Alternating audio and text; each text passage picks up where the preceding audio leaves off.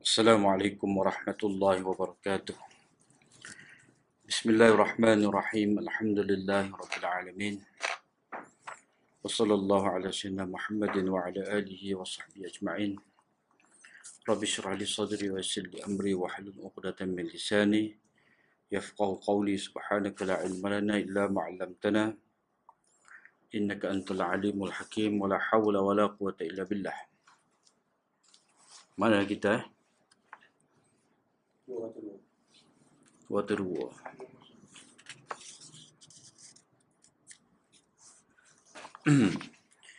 Pengajaran yang sangat mengesankan daripada peristiwa-peristiwa ini ialah tidak harus dan tidak sah dan tidak boleh untuk berhenti pada litera dalil-dalil khususnya sekiranya ia bertentangan dengan dalil-dalil universal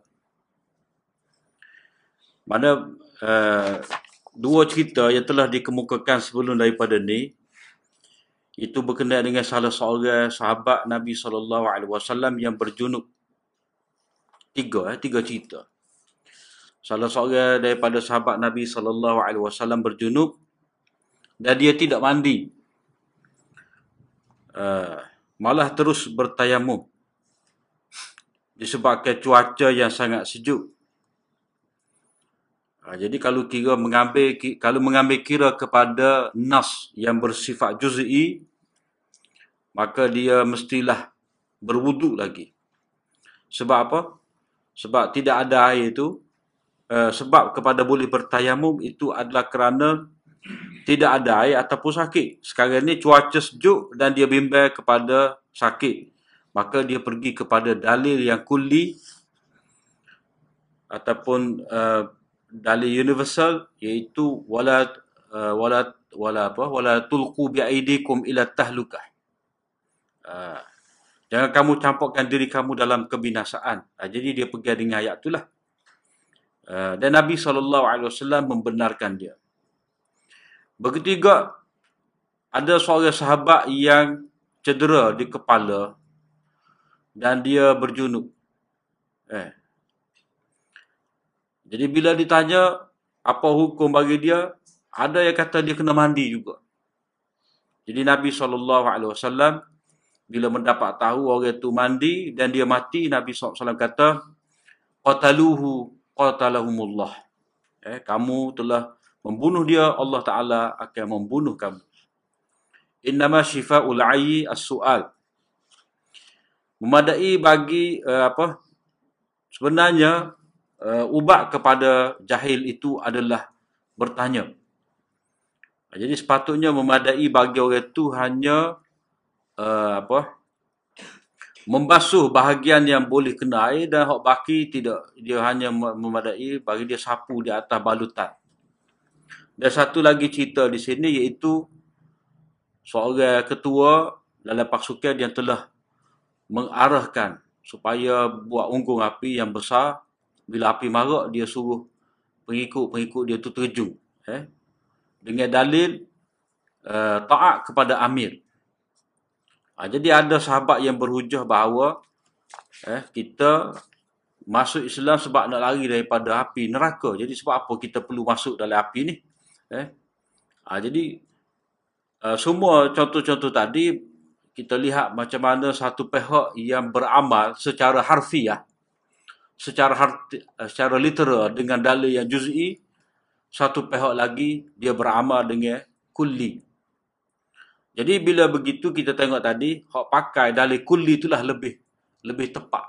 Ha, lebih betul lagi. Eh maka sebab itulah di sini Syekh Raisuni membuat kesimpulan kepada ketiga-tiga peristiwa ini kata dia la yajuzu wa la yasihul wuquf inda zawahiril adillatil juz'iyyah wa harfiyatiha. Tidak boleh seseorang itu uh, berpegang ataupun pergi setakat dalil-dalil juz'i yang zahir eh, tanpa dia merujuk kepada kulli. Uh, kulli. Maka sebab itulah Ibnul Arabi eh, di dalam Ahkamul Quran ni ulama besar adalah mazhab Malik eh. Ibnul Arabi uh, dia syarah Muwatta dua kali. Uh, dia punya apa? Bisa tak bisa dia syarah Muwatta dua kali. Satu dengan nama Al-Qabas. Satu lagi dengan uh, tajuk Al-Masalik. Syarhul Muwatta Malik. Eh? Qabas tu dua jilid. Uh, Al-Masalik tu lapan jilid. Eh? Ada hamba Allah ya hadiah. Uh, ya belanja. Itulah. Al-Masalik Ibnul Arabi. Uh, uh, jadi Ibnul Arabi uh, pensyarah kepada kitab Muwatta dan juga pensyarah kepada kitab Jami' Tirmizi, ya, Aridatul Ahwazi. Uh, jadi Ibnul Arabi ni dia banyak uh, apa membahaskan hadis-hadis berdasarkan kepada perspektif maqasid. Uh, jadi komentar dia kata dia mengikuti literal sahaja merupakan peruntuhan terhadap syariat. Eh? Maknanya ikut zahir secara zahir. Eh? Fa inna fi ittiba'i zahiri ala wajhihi. Mana ikut zahir dengan cara zahir itu meruntuhkan syariat. Ha, eh, tak boleh. Ha, jadi kalau orang tidak faham seruan Quran dan sunnah, Quran sunnah ni, dah. Dia mari kata-kata fuqaha seperti Ibn Arabi ni nengungkatlah. Ha, sebab seruan kepada Al-Quran dan sunnah tu, dia ada dia punya apa dia punya tidak zahir gitu ha, eh jadi alik orang yang memperjuangkan sunnah ni dia kena faham lah seruan Quran dan sunnah tu setara mana tidak kata secara harfiah sehingga tolak mazhab. Ha, tu kita tak pakai. Eh? Seruai kalau orang tu pegang seruai Al-Quran dan Sunnah ni kita nak pakai Quran je, kita nak pakai hadis ya. Sehingga tolak habis pendapat-pendapat ulama ijma' ijma' ke, kias ke ataupun mazhab tolak, ah tu tak betul. Ah tak betul lah gitu. Eh? Jadi tidak boleh kita nak faham uh, kembali kepada Quran dan Sunnah ni makna secara harfiah dan itu dia ada kaedah dia. Uh, eh? Sebab apa? Sebab walaupun kita kata kembali pada Quran dan Sunnah, eh, itu kita punya prinsip tetapi itu kata dia punya apa slogan lah. Slogan. Uh, dia slogan tu dia kena hurai. Dia kena hurai. Eh? Kalau kita kata dulu lah kita kira kajian dulu. Eh, kajian dulu. Wawasan 20-20. Ha, jadi, berapa wawasan 20-20? Ha, dia, dia ada lah huraya dia tu. Eh, tepek, sekeping pula. Dia punya huraya satu persatu. Kalau kata Islam hadari, oh, dia ada huraya dia. Ha, jadi, tak boleh kata Islam had hari. Eh, had hari. Ha, dia ada huraya dia. Uh, kalau kata satu Malaysia, eh, dia ada huraya dia. Kalau kata orang baru ni, walaupun tidak Perdana Menteri, eh, tapi Menteri Jabatan Perdana Menteri. Rahmatan lil alamin. Eh. Aja dia dia kena hurai. Uh, dia ada huraya dia tu, huraya yang jitu lah. Jadi begitu juga slogan ataupun seruan kepada Al-Quran dan As-Sunnah itu dia punya tafsir yang itu panjang. Maka di sini kata Ibnul Arabi, kalau orang itu hanya semata-mata ikut zahir sahaja, eh, itu boleh meruntuhkan syariat. Uh, sebab banyak, banyak perkara uh, dalam apa, dalam cara pemahaman hadis, ia dikemukakan orang panggil manhaj wasati. Eh? Kalau mengikut, kita kata mengikut Dr. Yusuf Qaradawi, dia ada dia punya garis-garis dia. Uh, antaranya memahami hadis berdasarkan kepada latar belakang ataupun sebab wurud dia. Seperti mana kita faham Quran, dia kena berdasarkan kepada uh, asbab nuzul ataupun siap dan sibak konteks ayat. Jadi hadis lagu tu juga kena faham mengikut uh, sebab wurud ataupun konteks. Macam Nabi kata, eh apa? jangan kamu uh, membelakangkan kiblat. Jangan kamu menghadap kiblat dan membelakangkan kiblat ketika buai. Walakin syarriku au gharribu. Eh? Tetapi hendaklah kamu menghadap ke timur ke barat. Jadi menghadap ke timur dan barat tu kalau kita pergi secara zahir eh literal mana kalau kita learn ni menghadap ke timur eh mana menghadap ke timur matahari jatuh. Matahari naik menghadap barat matahari jatuh. Tak kalau gitu eh. Kalau, kalau setengah tepat lah. Kita tak kata Malaysia lah. Setengah tepat tu arah timur tu lah arah matahari terbit arah barat itulah. Arah matahari uh, apa? Uh, apa? Arah timur itulah. Arah kiblat. Arah barat itulah arah membelakangkan kiblat. Jadi kalau kata Nabi suruh menghadap ke barat ataupun ke timur itu kita kena payah merujuk kepada orang Madinah. Uh, orang Madinah. Sebab orang Madinah kalau dia menghadap ke ke utara ataupun ke selatan itu akan menyebabkan dia Uh, membelakangkan ataupun berhadapan dengan kiblat ketika berair. Sebab itulah Nabi suruh ngadap ke timur ke barat. Ha, jadi dia ada konteks dia. Ha, dia ada konteks. Dia kena faham. Tak ada pergi dengan Zohir. Eh? Begitu juga orang panggil madu. Uh, suruh minum madu kau gapo kau. Madu tu madu mana? Uh, jadi kita beli kursi kedai madu. Eh? Ha, jadi dia kena tengok dia punya uh, sebab wuruk ataupun konteks dia. Begitu juga ada hadis yang bersifat wasilah dan ada hadis yang bersifat maqasid. Uh, kalau hadis tu sebut tentang uh, apa? Uh, gosok gigi. Eh, apakah mesti dengan dengan kayu, kayu arak tu? Tak boleh. Maknanya kalau orang tu guna beruh dengan guna dia punya ubat tu sehingga tidak ikut sunnah Nabi, ah tu dia kena pandai lah. Maknanya kita dalam memahami hadis ni dia kena uh, faham melalui apa? Uh, melalui sebab wuruk eh konteks dia. Nabi tujukan kepada siapa? Kemudian dari segi uh, benda tu wasilah ke matlamat dan hak kaitan dengan hal ni juga Yusuf Qadawi kata memahami hadis-hadis kena letak mulai antara kuli dan uh, kawaid yang bersifat kuli dan nas-nas ataupun hadis-hadis yang bersifat juz'i. Ha, eh kena pandai aja. Ha, kena pandai aja. Jadi kata Ibnul Arabi di sini,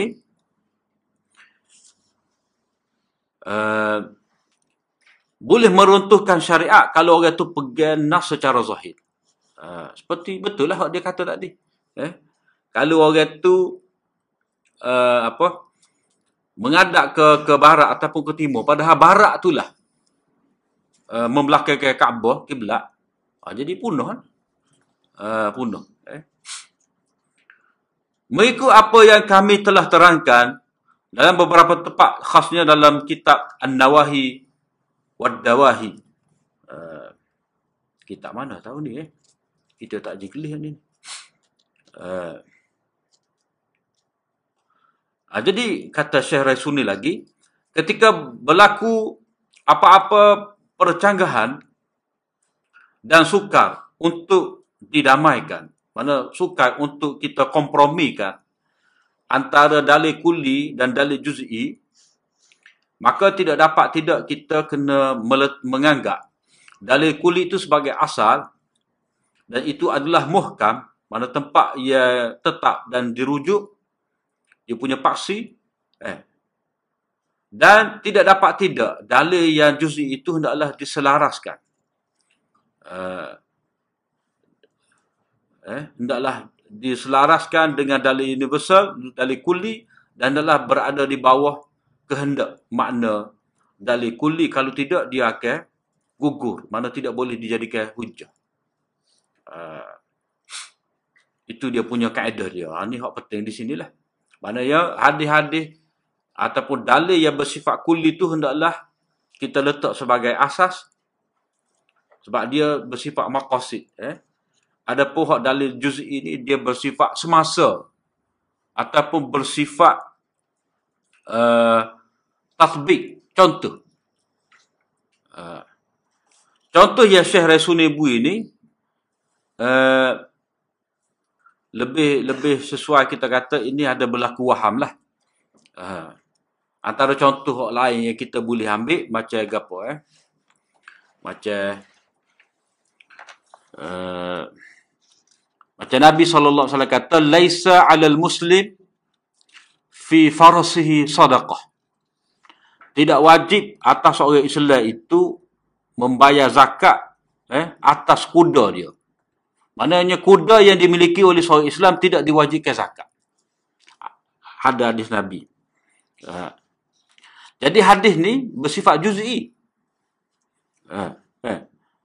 Kalau mengambil kira hadis uh, ataupun dalil kalau kita kalau kita mengambil kira uh, dalil-dalil yang bersifat kulli Allah Taala kata ya ayyuhallazina amanu anfiqu min thayyibati ma kasabtum. Eh? Wa mimma akhrajna lakum minal ard. Wahai orang-orang yang beriman, keluarkanlah sebagai zakat apa yang kamu usahakan.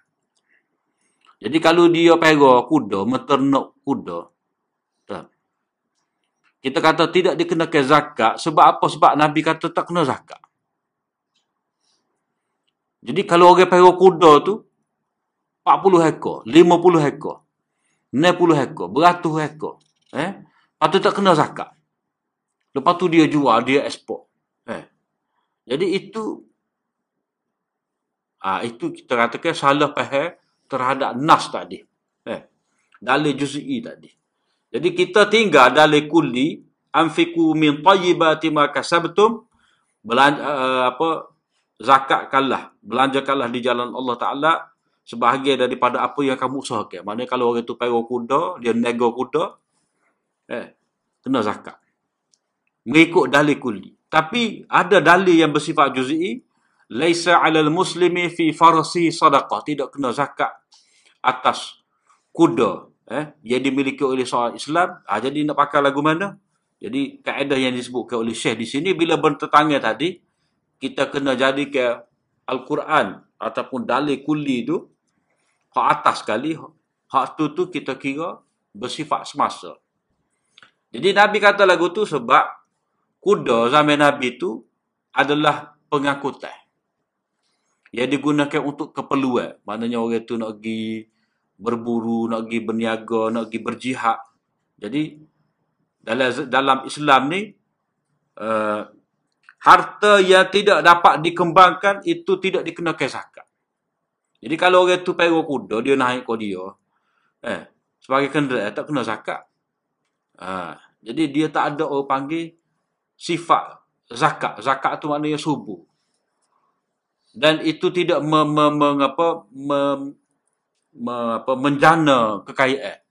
Sebab harta yang kena zakat ni dia ada istilah dipanggil malul mustafa. Harta perolehan. Maknanya harta tu berpotensi untuk kita suburkan. Itu ha, dia punya prinsip dalam zakat. Eh. Jadi hadis tadi, Laisa alal muslim fi, fi farasi sadaqah, itu maknanya merujuk pada zaman Nabi, kuda sebagai peralatan, sebagai kenderaan peralatan jihad sebagai kenderaan. Jadi tak kena zakat. Tapi kalau sudah menjadi bagai dagangnya, tak kena, eh, kena lah zakat.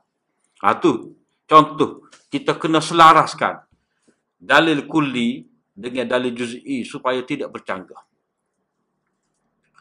Ali fiqah wanita umat Islam. Mana Aisyah.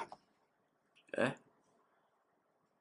terkena dengan pendekatan ini dan beliau berpegang teguh dengannya. Ha, maknanya di sini orang panggil mengembalikan dalil juz'i kepada dalil kulli. Ha, ini kaedah manhaj metode Aisyah. Itu antaranya beliau tidak menerima hadis yang bercanggah dengan dalil-dalil kulli dalam Al-Quran. Antaranya hadis Al-Mayyid yu'adzabu bibukai ahlihi alaihi. Uh,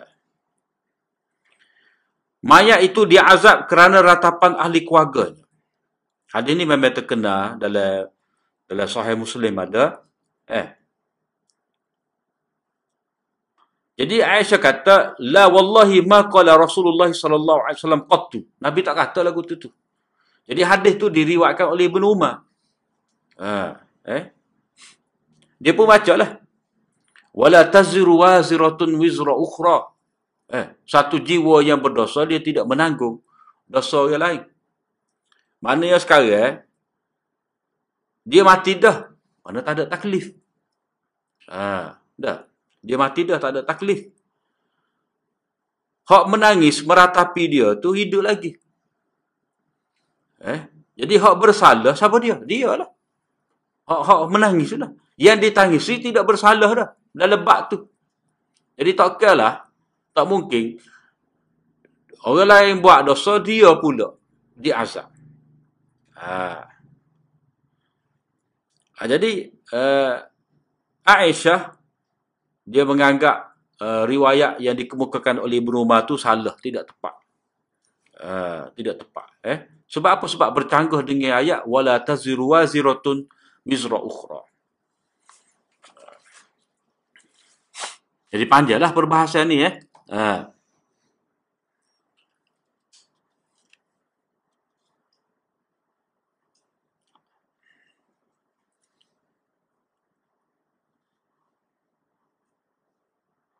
Jadi banyak riwayat-riwayat yang menyebut uh, tentang perkara ni dengan macam-macam mata. Cuma dia tetap menunjukkan kepada kita beberapa perkara itu Aisyah tidak menerima periwatan hadis ni uh, dan lafaz-lafaz eh, seperti yang diriwayatkan sampai kepadanya. Dia tak terima. Kemudian dia tolak tu bukan kata dia tolak hadis Nabi. Engkau ataupun anti hadis tidak eh ini masalah bila dia tengok eh uh, apa hadis yang dikemukakan tadi bercanggah dengan ayat al-Quran dan di sini kita boleh nampak Aisyah ni oleh kerana dia duduk dengan Nabi ke apa semua dah mana dalam diri dia tu dia sudah ada zauk tu zauk hadis nabawi dia boleh rasa uh, eh Orang ni kalau dia dah lama dengan dengan Quran, dengan hadis dah, dia boleh rasa ni ayat ni kalau kata ni hadis Nabi ni tak mungkin Nabi kata lagu ni. Ha, eh. Tak mungkin ni. Uh, kalau dia dia panggil ada ada zauk dia tu, eh. Sebab dia apa lama tu. Mumarasah dia tu dia berdampingan dengan Al-Quran dan hadis Nabi. Dia akan mari pada diri dia tu rasa zauk jadi tak mungkin lagu ni. Lepas tu dia pun sebut lah. Maknanya hak ni ada. Ada ayat ni. Mana bercanggah dengan ayat. Uh, perkara yang ketiga. Perawi-perawi hadis. Walaupun terdiri. Dari kalangan sahabat. Dan mereka itu adil dan amanah. Walaupun begitu. Eh, boleh jadi berlaku sesuatu pada riwayat. Dan ingatan mereka. Mana ada juga kekurangan tertentu. Ha, mana tersalah. Ataupun dalam istilah usul hadis, kita panggil waham. Kekeliruan. Ha, jadi, waham ni dia boleh berlaku kepada sahabat juga. Ha, eh? Dia mungkin boleh boleh jadi salah dengar. Ha, ataupun hadis tu eh, difahami oleh sahabat dengan terlalu luas. Padahal benda tu spesifik. Uh, eh. Ha, jadi hadis ni kalau mengikut Imam Bukhari, dah. Uh, kata dia, apa dah? Bila mana orang tu mati tidak mewasiatkan kepada ahli keluarga dia. Jangan merata. Ha, tu dia punya apa? Takwilan Imam Bukhari. Maknanya, cara kompromi antara hadis ni dengan ayat tadi supaya tidak bercanggah Imam Bukhari kata kalau seorang itu mati dalam keadaan dia tidak berpesan kepada ahli keluarga dia dengan kata mung lepas aku mati ni tak, jangan sesekali meratapi aku kalau dia tak pesan tu eh anak-anak dia menangis si meratapi juga maka dia kena juga ha, sebab dia tidak pernah uh, apa mencegah perkara mungkar eh yang mungkin berlaku lepas daripada dia mati. Ha. ha. sebab apa? Sebab budaya orang Arab dulu. Tak. Dia pesan tu, lepas aku mati ni, tak. Uh, apa? Upahlah orang tu orang ni, mai jerit. Sebab nak menzahirkan bahawa dia orang lebih. Sehingga mati dia tu orang orang sebut-sebut. Maknanya rugi kita. Eh. Kita kehilangan orang besar. Padahal jahat tak usah kira lah. Masa dia hidup tu. Cuma dia nak menzahirkan bahawa dia orang yang baik, orang banyak jasa, dia upah. Orang meratapi. Jadi KJL dia, KJL pokok ada golongan tertentu ni. Ha, meratap untuk orang mati. Eh. Mungkin setengah bangsa tu ada lagi benda ni. Jahiliah dia tu ada lagi.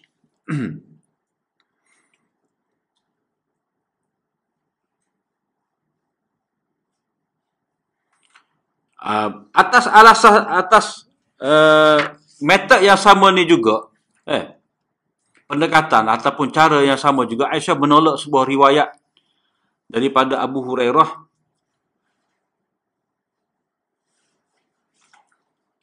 uh, iaitu anak zina itu menyimpan tiga keburukan.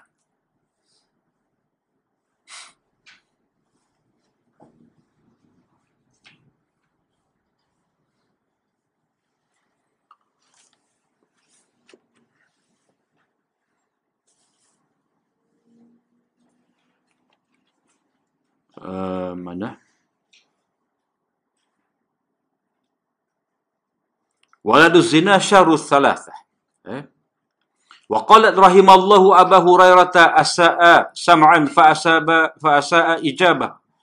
أما قول ولد الزنا شر الثلاثة فلم يكن الحديث على هذا إنما كان رجل من المنافقين يؤذي رسول الله صلى الله عليه وسلم فقال ما يعذرني من فلان؟ قيل يا رسول الله إنه مع ما به ولد الزنا.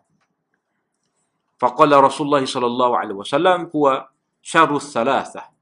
Uh, mana ceritanya, eh, hak sebenarnya gini, adik tu. Uh, jadi Abu Hurairah tu dia meriwayatkan secara ringkas. Eh. Secara ringkas, mana anak zina tu dia ada tiga kejahatan. Jadi hak tu tu Nabi sebut secara spesifik. Uh, eh. Sebaliknya, seorang lelaki dari golongan munafik munafik telah menyakiti Rasulullah sallallahu alaihi wasallam. Lantas baginda bersabda, siapakah yang boleh membalasnya bagi pihak aku? Dikatakan kepada baginda, wahai Rasulullah, selain kemunafikan dan kejahatannya itu, dia juga merupakan anak zina. Jadi betul lah Nabi kata. Dia ada tiga kejahatan. Maknanya munafik dosa, jahat dosa, menyakiti Nabi, selagi. Eh? Mana daripada keturunan, uh, dia tak comel. Tetapi itu tidak berarti anak zina ni eh, tak molek secara mutlak. Cuma hak umumnya bila kata kata anak zina ni maknanya tak ada siapa didik dia lah. Mana dia tu dari segi uh, adab, dari segi disiplin hidup, tak ada siapa cara. Sebab tak tahu mau apa. Ha, eh.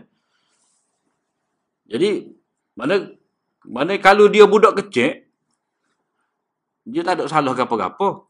Ha. Tapi kalau dia besar, dia membesar dalam keadaan tidak terdidik juga. Mana tak ada tu dia ke, tak ada orang tertentu yang didik dia. Memang dia, eh, mana dia membesar dalam suasana yang tidak baik. Dia tidak mendapat pendedah, eh, akhlak-akhlak yang mulia. Jadi sebab apa? Ha, kena tahu hadis tu ataupun kena cari hak asal dia sebab dia bercanggah dengan wala taziru waziratun wizra ukhra hak berdosanya apa dia. Bukan dia. Ha, tu punya. Uh, di sini kita kena mana kesimpulan di sini penting.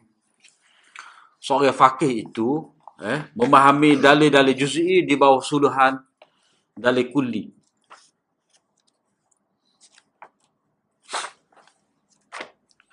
Kemudian di sini wa fi kitabil alim wal muta'allim min riwayati Abi Muqatil anil Imam Abi Hanifah. Ini salah satu daripada kitab uh, apa?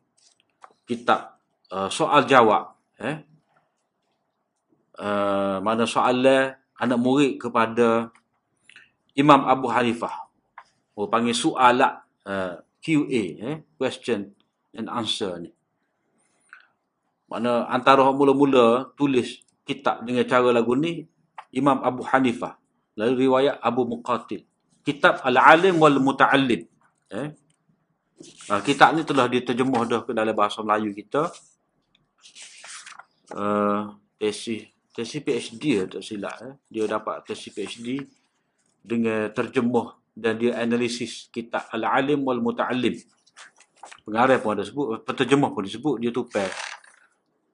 Terjemah uh, Dr. Anwar Mamak. Anwar Mamak. Ha, tu, muka surat 210 dia sebut.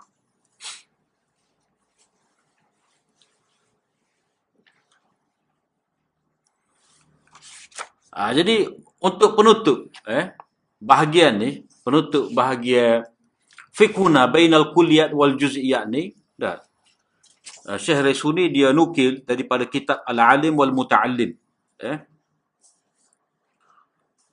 uh, terdapat perkataan yang sangat indah dan baik berhubung bab ini.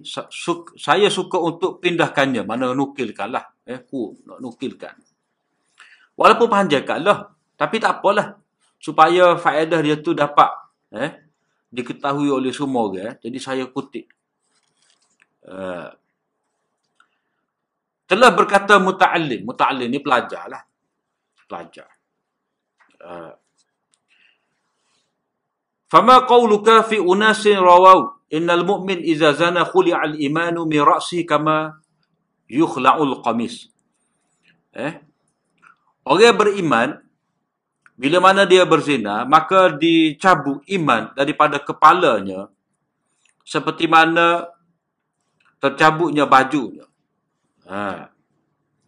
Kemudian apabila dia bertaubat kembali, apabila dia bertaubat kembali pula iman dia, dia mai mula iman.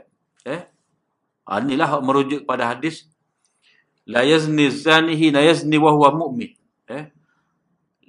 wala yasriku asariku hina yasrik wa huwa musmu wa huwa mu'min.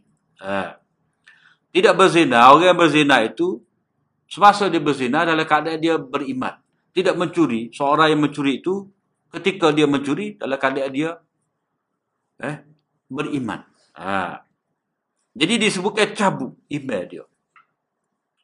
Jadi persoalan di sini adakah ha, jadi soalan ni sebab kepada soalan ni Adakah orang ni bila kata cabut iman, maka kafirlah dia. Ah, eh? Adakah tuan meragui atau membenarkan pendapat mereka itu? Maka, jika tuan membenarkan pendapat mereka, tuan telah menerima pendapat khawarij.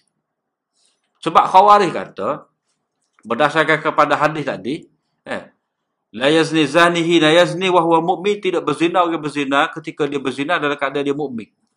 Maknanya dia dia berzina maknanya dia, dia kafir sebab Nabi menafikan iman daripada dia. Jadi kalau tuan, yakni kalau eh, tuan Imam Abu Hanifah uh, terima sebagai benar pendapat tadi bererti setuju dengan pendapat Khawarij.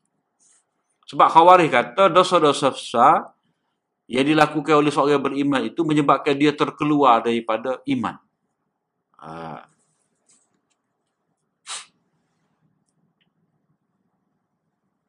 Jika engkau meragui pada kata-kata mereka, engkau maknanya meragui, mana teragak-agak lagi berhubung dengan khawarij. Mana tak boleh nak kata sesak lagi. Ha, seolah-olah, maknanya kalau kamu kata, eh, betul kau tidak. Eh? Betul kau pendapat khawarij ragu tu? Itu berarti tuan tidak dapat memutuskan uh, kedudukan orang khawarij. Eh? Mana khawarij ni nak kata Islam lagi ke ataupun tidak? Ha, eh? Nak kata ahli sunnah ke tidak? Sebab khawarij dia telah mengkafirkan orang beriman disebabkan orang beriman itu buat dosa besar. Ha. Dan engkau meninggalkan keadilan yang engkau telah sebutkan. Eh? Maknanya kalau mana kalau kamu tak boleh buat keputusan, mana tak adalah keadilan. Nak letak mana? Ha, eh? Mana? Tuan kembali kepada keadilan. Dia kalau Arab ni, raja'ta anil adli Raja'an itu makna meninggalkan lah. Kembali dari keadilan. Tak jelas tu. Eh? Apa? Ah, ilah tu baru kembali. Raja'an tu makna tinggal. Macam adalah ilaan. Mana dia tinggal ni ambil orang ha. Jadi raja ilah balik. Raja'an tu makna dia tinggal. Dia meninggalkan. Ha. Itu, itu fungsi haraf ja'an. Tinggal.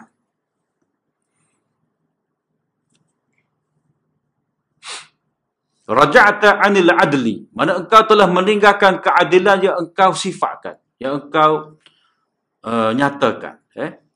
Wa in kadzabta qaulahum kalau kamu kata kata-kata mereka tu berdusta eh qalu ha mana puak khawarij akan kata qalu tu puak khawarij akan kata jika Tuhan mendustakan kata-kata mereka mereka akan katakan mereka tu maknanya khawarij lah. Khawarij akan kata eh oh mu tak ada nabi Abu Hanifah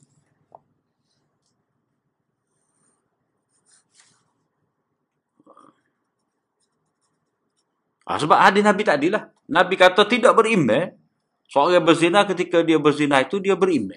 Tiba-tiba eh, kalau Abu, Abu, Imam Abu Hanifah kata tak betul tu pendapat mereka. Maknanya Abu Hanifah telah menyalahi hadis Nabi. Ha.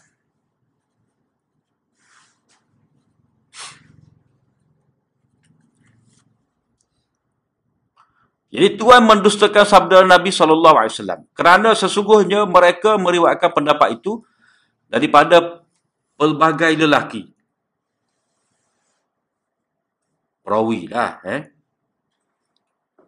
Perawi ni sedap ni. Rijal. Ada ni. Fa innahum rawau dhalika an rijalin hatta yantahiya ila Rasulillah alaihi salatu wassalam. Mereka meriwayatkan daripada lelaki-lelaki sehingga sampai pada Nabi. Kalau sampai pada Nabi, ada perawi-perawi lah. Eh? Mereka meriwayatkan hadis ni daripada imam-imam lah. Uh, muhaddisin sehingga sampai pada Nabi. Uh, jadi kena faham lah latar belakang. Eh? Orang panggil hubungi antara iman dengan maksiat. Hubungi antara iman dengan dosa besar. Khawarij kata orang yang melakukan dosa besar kafir. Mu'tazilah kata orang yang mukmin yang melakukan dosa besar dia tidak mukmin, tidak kafir. Tengok-tengok. Ha. Murji'ah kata eh buatlah banyak mana dosa pun tetap beriman. Sempurna iman. Itu kata Murji'ah. Ahli sunnah kata orang mukmin yang buat dosa besar dia tidak kafir. Dia masih lagi mukmin. Eh? Iman dia sudah terjejas. Eh, tetapi mukmin itu bagi mukmin fasik, mukmin yang tidak taat. Ah tu dia punya apa? Uh, rumus saya ahli sunnah dalam bab ni sebab ahli sunnah dia tengok semua dalil-dalil. Uh, maknanya murj, uh, khawarij kata buat dosa besar mukmin jadi kafir. Mu'tazilah kata tidak mukmin tidak kafir tapi manzilatun baina manzilatain duduk tengah-tengah. Nak kata kafir tak boleh, nak kata mukmin pun tak boleh juga. Murjiah kata, buat dosa banyak mana pun, dosa besar, dosa kecil, tetap sempurna iman. Tidak terjejah iman. Ahli sunnah kata, orang yang, yang melakukan dosa besar, orang mukmin yang melakukan dosa besar, dia tetap beriman, tidak fas, tidak tidak dia tetap mukmin, tidak kafir, eh, tapi iman dia lemah, terjejah iman dia, dan dia di, dikatakan mukmin yang fasik, mukmin yang tidak taat. Ha. Dia bertaubat, maka Allah SWT akan hapuskan dosa dia. Kalau dia mati dalam keadaan tidak bertaubat, eh, kalau Allah Ta'ala nak hapuskan dosa dia, muncul. Kalau Allah Ta'ala tak hapuskan dosa dia, dia duduk dalam neraka. Dicuci, dibersihkan. Itu ha, ahli sunnah. Eh. Ha. Jadi soalan tu tadi, maknanya ha, dia dia itu dah tu. Eh? Soalan tu pandai dah. Kalau gini, jadi gini. Eh, kalau jawab gini, gini. Eh, kalau jawab lagu ni, lagu ni pula. Eh, kalau tanya kot, Tok Guru lagu ni sambil kalau tanya pada Tok Guru sambil ni dengan cara lagu ni ni orang panggil soalan ke apa ni? Cula. Eh, apa ni panggil ni? Soalan nak mengena ni. Soalan perangkap ni. Bukan cula dia ada uh, sudi, sudi. Sudi. Ha, sudi panggil eh. Ha. Jadi nak tahu kita ni faham mana? Faham bertempat ke? Di mana-mana ke? Tak ada tempat ke? Oh, dia, dia nak tanya, nak tahu. Cik. Eh? Ha. Ha, itu latar belakang cerita tadi. Dia ada khawarij, dia ada mu'tazilah, dia ada uh, murjiah dan ada ahli sunnah. Kata alim rahimahullah, kata Imam Abu Hanifah. Kata alim ni maknanya riwayat Abu Muqatil lah sebut. Ha.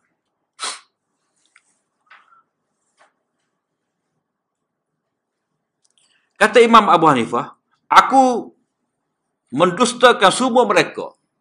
Eh. Maknanya khawarij aku tak terima. Aku kata mereka tu bohong. Tetapi tidaklah bermakna wala yakun takzibi liha ulai wa raddi alaihim takziban lin nabi sallallahu alaihi wasallam. Eh. Jadi bila aku kata pendapat khawarij itu tak betul, itu tidak bererti aku tolak hadis nabi. Eh. Maknanya khawarij dia berdalil dengan hadis tadilah la yazni zani hina yazni wa huwa mu'min dia pegang dengan zahir maknanya tidak beriman jadi aku tak terima dengan pendapat mereka tu kononnya berasal pada hadis Nabi. Bila, bila aku tak terima pendapat tadi itu tidak bermakna hadis tu aku tolak. Kau tolak hadis Nabi ni indama yakunu takzib liqaulin Nabi sallallahu alaihi wasallam. Eh barulah yang dikatakan berdusta tolak hadis Nabi tu ayakul rajul. Orang tu kata ana mukzib ana mukazzibun aku tak terima nabi kata lagu tu ha tu baru dikatakan menolak hadis nabi ha. fa amma idza qala rajul ana mu'minun bi kulli shay'in takallama bihi nabi sallallahu alaihi wasallam eh Adapun bila seseorang itu kata aku beriman dengan setiap sesuatu yang dibicarakan oleh Nabi sallallahu alaihi wasallam Semua orang Nabi kata tu aku terima belaka. Ghaira anna nabiyya. Cuma Nabi SAW ni tidak mengucapkan benda yang zalim bil jur. Mana zalim lah. Buat maksiat tu jadi kafir lalu. Ha, dah. Kalau kata, eh, kalau kata buat maksiat jadi kafir. Dosa, buat dosa besar jadi kafir. Padahal, maksiat tu, itu adalah amalan tubuh badan hati dia terima lagi Allah Taala tu sebagai Rabb Allah SWT tu Esa jadi kita nak mengkafirkan dia disebabkan perbuatan dia sedangkan hati dia tu kita tak tahu pun. Eh nahku apa? Nahnu nahkumu bizawahir. Wallahu yatawalla sarair. Kita hukum hak zahir. Allah Taala hukum hak batin. Jadi kita bolehlah kita nak kata dia tu uh, berdosa, berdosa besar sebab dia buat dosa besar. Tapi nak kata dia kafir, kita tak tak boleh sebab dalam hati tu kita tak tahu. Kalau kita telah hukum dah dia sebagai kafir, sedangkan kita tak tahu dalam hati dia macam mana, berarti kita telah zalim. Uh, eh. Mana dia tu hanya fasik, kita naik. Naikkan dia tu pada darjat eh, kafir. Uh, Walam yukhalifil Quran. Eh? Dia hadis-hadis Nabi itu tidak bercaguh dengan Quran. Fa inna hadzal qawla minhu huwa tasdiq bin Nabi wa bil Quran. Jadi kata-kata ni sesungguhnya di antaranya itu ada membenarkan Nabi dan membenarkan Al-Quran. Eh? wa tanzihul lahu min al-khilaf 'ala al-Quran dan ini juga mensucikan yakni nabi daripada bercanggah dengan Quran. Walau khalafa an-nabiy al-Quran eh kalau katalah eh nabi itu menyalahi Quran. Aku mana nabi boleh salah Quran? Tak. Wa taqulu 'ala Allah ghairal haq berarti kamu kata Allah ni berdusta. Mana kalau orang tu pegang kemah kemis secara zahir mana kalau Nabi kata tu memang tidak Islam. Ha. Berarti kamu telah kata Nabi tolak Quran. Eh? Nabi pakai hak dia aja. Wa taqulu 'ala Allah ghairal haq. Kamu kata Allah Taala ni berkata-kata dengan sesuatu yang tidak tidak benar. Eh? Lam yad'hu Allah hatta ya'khudhahu bil yamin wa yaqta'u minhu al watin. Eh. Jadi kalau katalah Nabi menyalahi Al-Quran, tentu Allah Taala tidak biarkan Nabi. Eh? Lam yad'hu Allah. Mana Nabi ni tak ada lama. Kalau katalah Allah Taala kata lagu ni, tiba-tiba Nabi kata lagu ni. Mana Nabi lawan Quran. Eh, tak lama, lam yad'hu. Tak lama pasti Allah Taala akan pegang dengan tangan dia. Eh, dia kerak ni, orang semua. Wati. Eh, dah. Uh,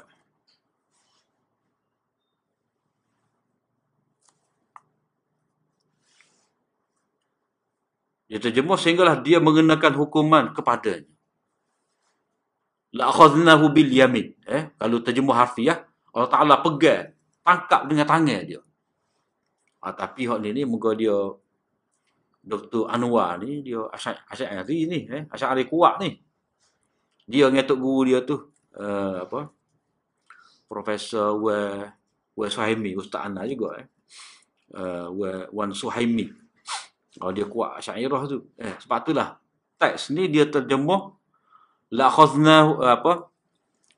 Hatta ya khudahu bil yami. Pegang dengan tangan tangan kanan. Dia kena terjemuh lagu tu. Eh sebab fikul akbar tu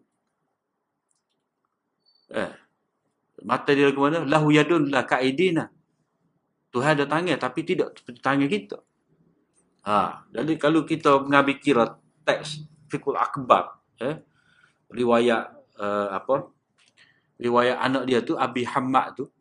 Dah. Lepas tu pelaga pula dengan taklim alim dan muta'alim ni kena selarah lah.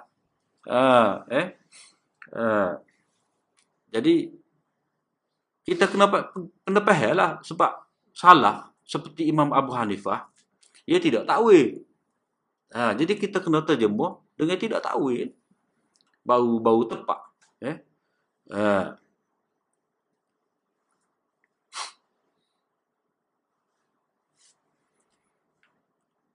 hatta ya'khudhahu bil yamin wa yaqta'u minhu al watin dia akan kerak ni urat urat jantung oh, urat jantung ya urat jantungnya watin ha. ha ini maknanya apa kama qala Allah taala fil quran walau taqawwala alaina ba'd al aqawil la akhadna minhu bil yamin thumma Fama minkum min ahadin anhu hajizin.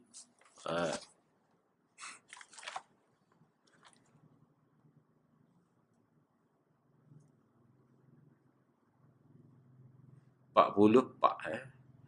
Sekiranya dia Muhammad dia, yakni Muhammad ada adakah perkataan di atas nama kami, mana rekod atau atas nama Allah. Eh. Oh panggil apa? Kalau Nabi itu memperdagangkan menunggang, eh? Menunggai wahyu. Uh, pasti kami pegang tangan kanannya. Uh, kami apa? Kami pasti pegang tangan kanannya. Pula. Terjemah gitu. Eh? Kemudian potong urat jantungnya.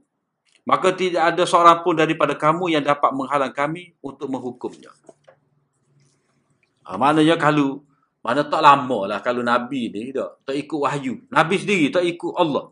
Tak lama Nabi tu. Allah Ta'ala akan hukum saja. Tak tinggal lama. Ha. Menyentak. Senjuh. Ha. Maknanya kalau kira menyentak tu, ya tangan lah. Ha. Ha, tak boleh. Ya, ya apa. Ya kesok habis lah. Okay.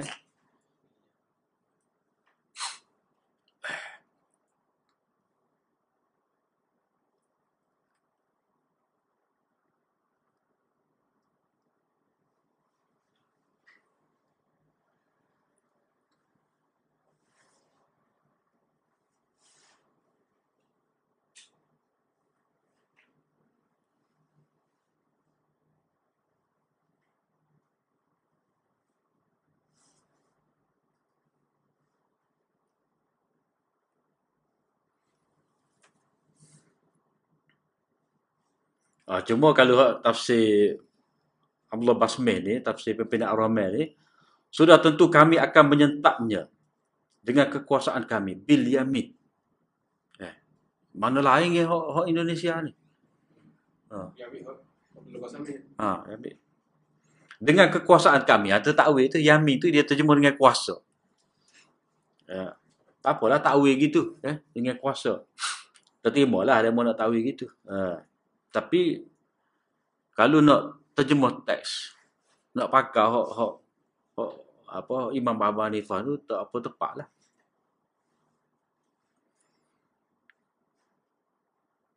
Uh, la akhadna minhu bil yamin thumma laqata'na minhu al watin. Watin itu maknanya urat yang bersambung dengan jantung. Uh, yang bersambung dengan jantung. Irqun muttasilun bil qalbi kata Syekh Sa'di ya.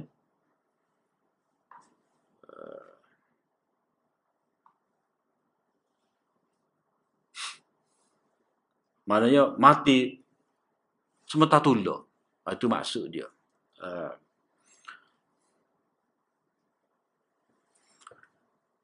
jadi kesimpulan di sini apa yang Imam Abu Hanifah nak ayat Wa nabiyullah la yukhalifu kitab Allah Nabi Muhammad wasallam nabi nabi Allah. Mana-mana mana nabi lah kita kata. Semua nabi mana-mana nabi tidak menyalahi kitab Allah. Orang yang menyalahi kitab Allah bukan nabi Allah. Ha. jadi pendapat mereka mana pendapat khawarij itu bertentangan dengan al-Quran. Eh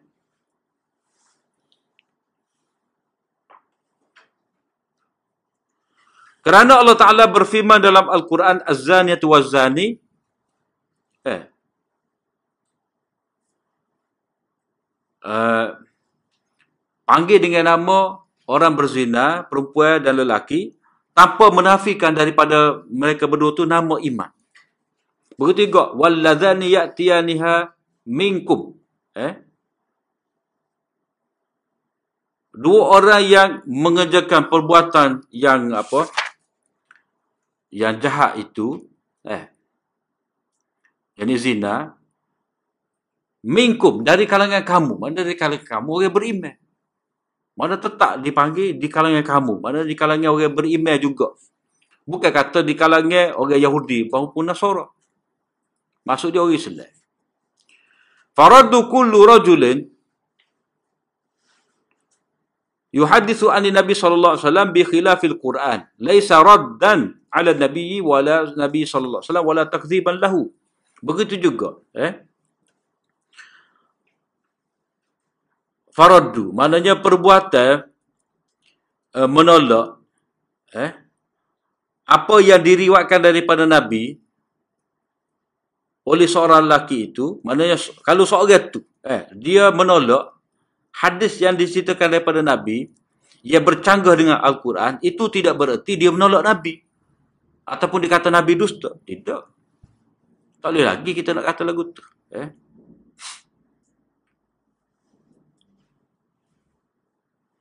Ha, macam hadis kan. Eh? Hadis apa tu? Uh, ni.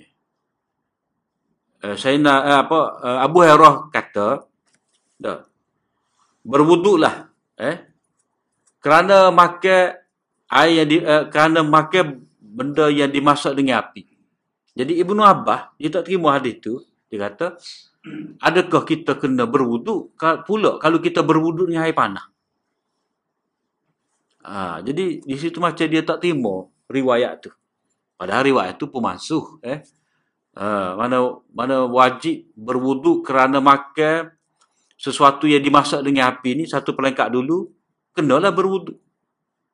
Ha, tapi oleh kerana Abu Hurairah riwayat lagu tu Ibnu Abbas dia dia dia sindirlah. Jadi adakah kita kena berwuduk pula kalau kita berwuduk dengan air panas sebab kena api. Kalau kita koma, kan dia mestilah masuk dalam mulut ke apa semua. Ha, jadi uh, apa itu cara Ibnu Abbas dia tidak terima riwayat Abu Hurairah. Jadi tidak bererti kalau orang tu takwil hadis berarti dia tolak hadis. Tak boleh atau lagu tu. Ha.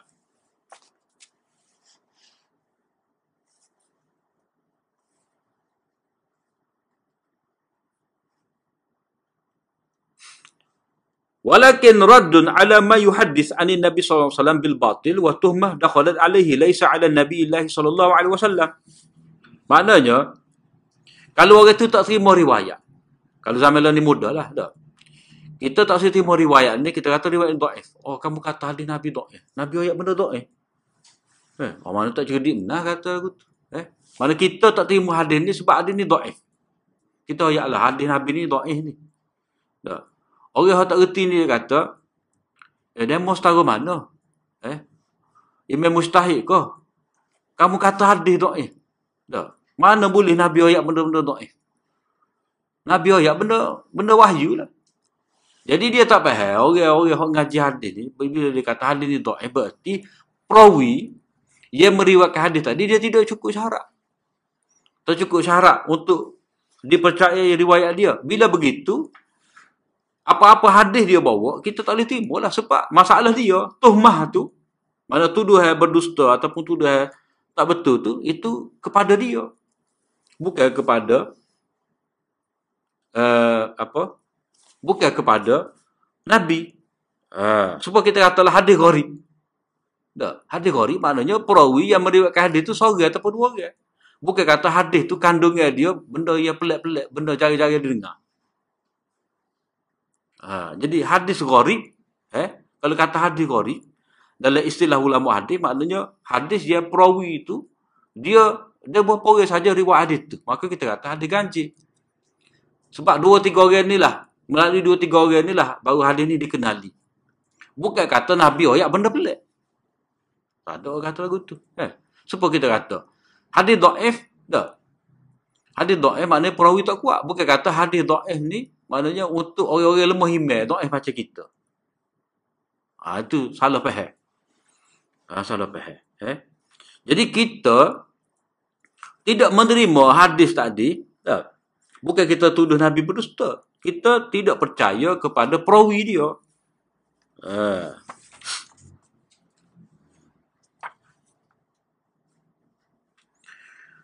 وكذلك كل شيء تكلم به النبي صلى الله عليه وسلم سمعناه أو لم نسمعه eh? demikian juga setiap benda yang diceritakan oleh Nabi sallallahu alaihi wasallam sama ada kita dengar ataupun tidak fa'ala ra'si wal ainain mana kita kena terima sepenuhnya ha, mana duk atas kepala duk atas mata kita pakai duk dia tak kata apa fa'ala ra'si wal ainain eh mana terima sepenuhnya tanpa kita bersoal jawab.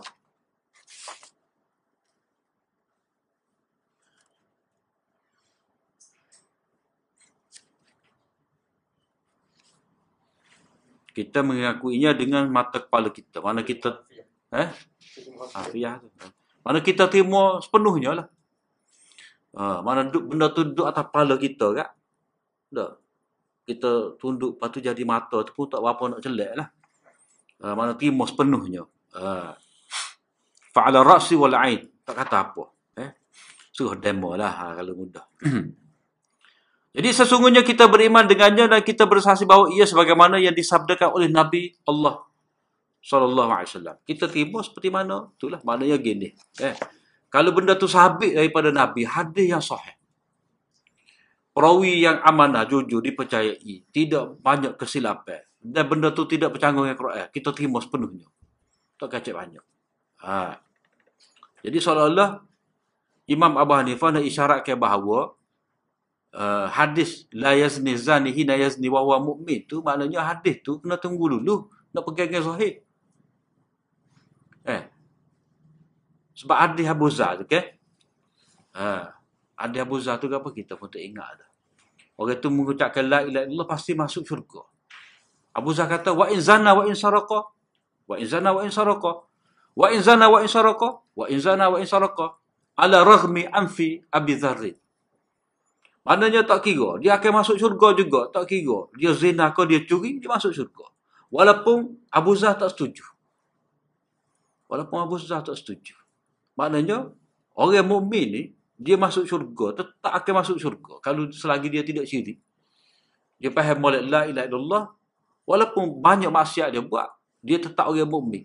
Ha, jadi hadis tu khawarij nak tak mana hadis tu. Ha, sebab bila kata kapi tak masuk syurga. Jadi ahli sunnah dia nampak dah hadis la yazni azani hina yazni tu dengan hadis Abu Zar tadi. Man qala la ilaha illallah dakhala jannah. Uh, orang ada la ilaha illallah masuk syurga. Uh, jadi uh, hadis-hadis akidah dia kena letak molek. Ha, letak molek. Eh? Dan benda ni lah ditekankan oleh imam-imam macam Bukhari, Muslim. Eh? Di awal-awal kitab dia tu kalau kita baca memang benda ni. Uh, sebagai bantahan kepada Murji'ah, Khawarij dan juga Mu'tazilah.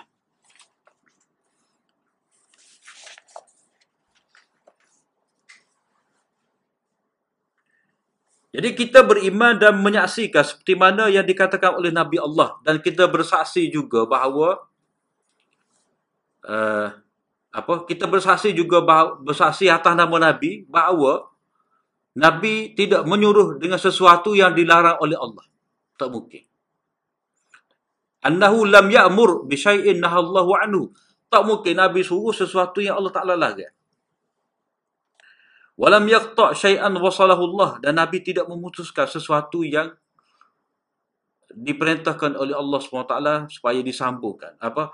Dan Nabi tidak memutuskan apa yang Allah SWT sambungkan. Apa tahu makna tu? Eh? Walam yaqta' syai'an wasalahu Allah. Nabi tidak putuskan apa yang Allah SWT sambungkan. Uh,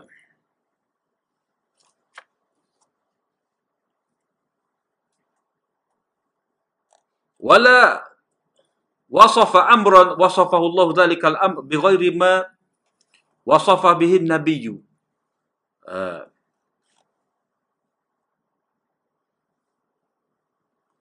mana tidak juga mensifatkan satu perkara yang mana Allah SWT mensifatkan perkara itu dengan apa yang tidak disifatkan oleh Nabi. Ya. Peling tu. Uh, tidak ada suatu perkara yang disifatkan oleh Allah tanpa disifatkannya juga oleh Nabi Allah. Nabi SAW.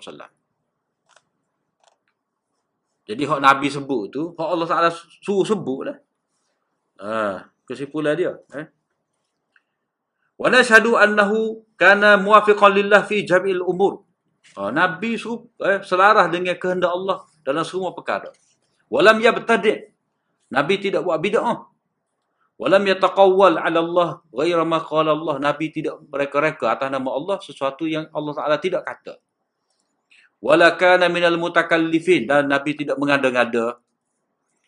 Mana susah-susah pula dia nak buat sesuatu yang baru tidak. Walidzalika qala Allah Taala ma yuti'ir rasul faqad ata Allah. Siapa-siapa yang taat pada Rasul berarti dia taat kepada Allah. Ha. Itu jawapan Imam Abu Hanifah kepada soalan tadi. Qala al-muta'allim rahimahullah. Eh, anak murid ni tanya lagi. Muta'allam. Kita rasa muta'allim tu. Silap, taik tu. Eh, silap, taik. Sungguh elok tafsiran kamu itu. Uh, tuan lah sedap sikit. Eh. Tuan Imam. Uh, Dia kecek dengan Tok Aling tak? Sungguh, alangkah eloknya apa yang Tuan tafsirkan. Jadi dalam bahasa Melayu ni dia tak ada IU dah. Orang putih tak apalah IU sebab dia lagu tu kecek dia. Duduk dalam bahasa Melayu kita ni dia kena pandai-pandai lah. Walakin akhbirni amman yaz'amu anna syaribal khamri la yakbalu minhu salatu arba'ina laylatan atau arba'ina yawma وبين لي ما هذا الذي يبطل الحسنات ويهدمها uh, tak apalah eh comel dah kamu tafsir tadi tapi kak oh ya ha, cuba beritahu berkenaan dengan orang yang mendakwa eh mana dia buat mari hadis orang yang meminum arak itu selama 40 hari selama 40 malam tidak diterima semaya dia 40 hari ataupun 40 malam tak terima semaya dia. cuba jelaskan kepada saya eh, apakah perkara yang membatalkan dan meruntuhkan amal-amal kebaikan. Ah. Ha. ini kalau kita faham molek uh, apa hak ulama buat ada qabul isabah dengan qabul ijza. Uh, eh dalam nota tazkiyatun nafsu kita tepek. Qabul ijza dengan qabul isabah. Diterima tidak diberi pahala, diterima dari, dari segi lepas tanggungjawab. Ha, jadi hadis ni kalau kita faham secara mudahnya, tidak diterima semaya orang minum arak tu, mana bukan kata kafir. Eh? Tidak diterima tu mana tidak diberi pahala. Dia tetap wajib semaya. Ha. Tetap dia tidak berdosa kerana dia semaya, eh, apa maknanya dia dikira sebagai orang semaya juga. Eh?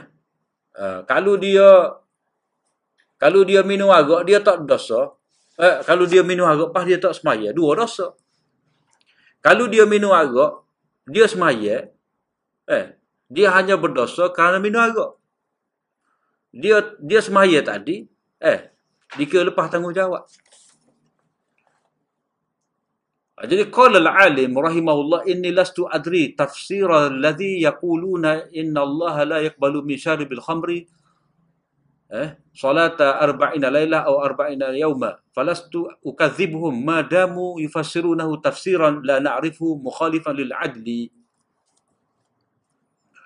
لأن قد نعرف أن من عدل الله أن يأخذ العبد bima rakiba min adzambi au ya'fu anhu wa la ya'khudhu wa la ya'khudhu bima lam yartakib min adzambi ah dia kata apa? Sesungguhnya saya tidak mengetahui eh? Radhiyallahu tu rahimallahu tu eh? Tak asal dia tu. Qala al-alif rahimahullah. Tak tahulah tak, tak alim, tak alim lagu mana. Sesungguhnya saya tidak mengetahui tafsiran mereka yang mengatakan sesungguhnya Allah tidak akan menerima solat orang yang minum arak selama 40 hari. Maka saya tidak mendustakan mereka selagi mana mereka tidak mentafsirkannya dengan tafsiran yang bercanggah dengan keadilan. Kerana sesungguhnya kita sedia ketahui bahawa daripada keadilan Allah, dia mengira dosa hambanya berdasarkan kepada apa yang hambanya itu lakukan. Dan dia memaafkannya. Allah tidak akan mengira dosa terhadap kesalahan yang dia tidak lakukan. Allah juga menghitung kefarduan yang ditunaikan dan menulis dosa yang dia lakukan. Uh, mana dia segi keadil dia? Tak. Kalau katalah dia buat jahat. Dan dalam masa sama dia buat baik. Maknanya kita kena terima belaka. Uh, eh? Kita kena terima belaka. Berdasar kepada prinsip adil. Dia buat jahat, dia buat baik. Kita kena terima. Tak boleh kata. Uh, contoh kita kata tak. Ada orang nak mari masjid kita. Nak mari derma. Dia mari tu tak. Tak pakai tudung.